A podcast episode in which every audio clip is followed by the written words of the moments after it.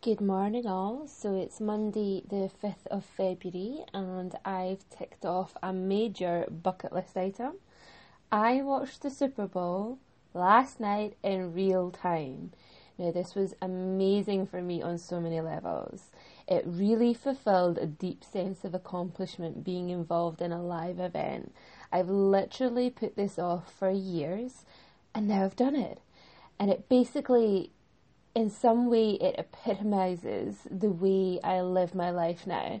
So if I want something, I go get it. I would always put an excuse in place to stop me from going getting what I want. And now I've been involved in something that over 150 million people were doing at that very same time. So that has completely energized me. I witnessed Justin Timberlake accomplish the only artist to perform three separate times at the halftime entertainment. And obviously, I was there for the Eagles winning. Woo-hoo! To be honest, I didn't really have a team uh, going into this. I really just was there for the entertainment. So um, I think that's a good thing. Uh, a good thing on my part, anyway. I'm not entirely sure. So I read somewhere that there's three main reasons why most people aren't where they want to be in life. So the whole reason why I watched the Super Bowl was because I had changed a lot of things in my life um, in the most recent years to be able to do exactly what I want to do for employment and achieve my financial goals and my financial freedom.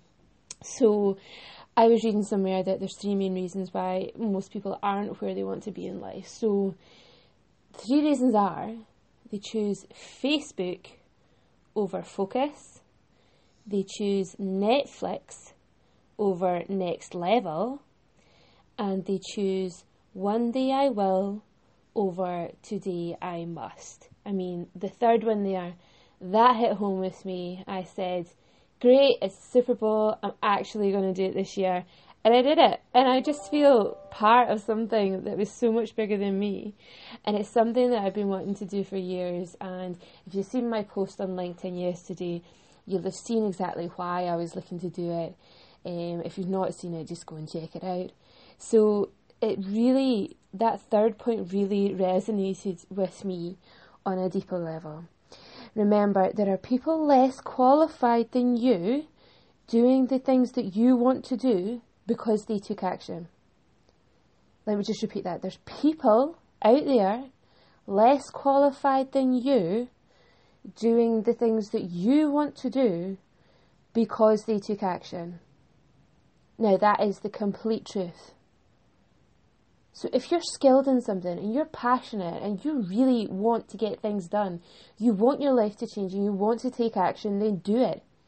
Do it because you will be the one that's sitting up on a Sunday night before Monday and just being feeling so exhilarated with the Super Bowl.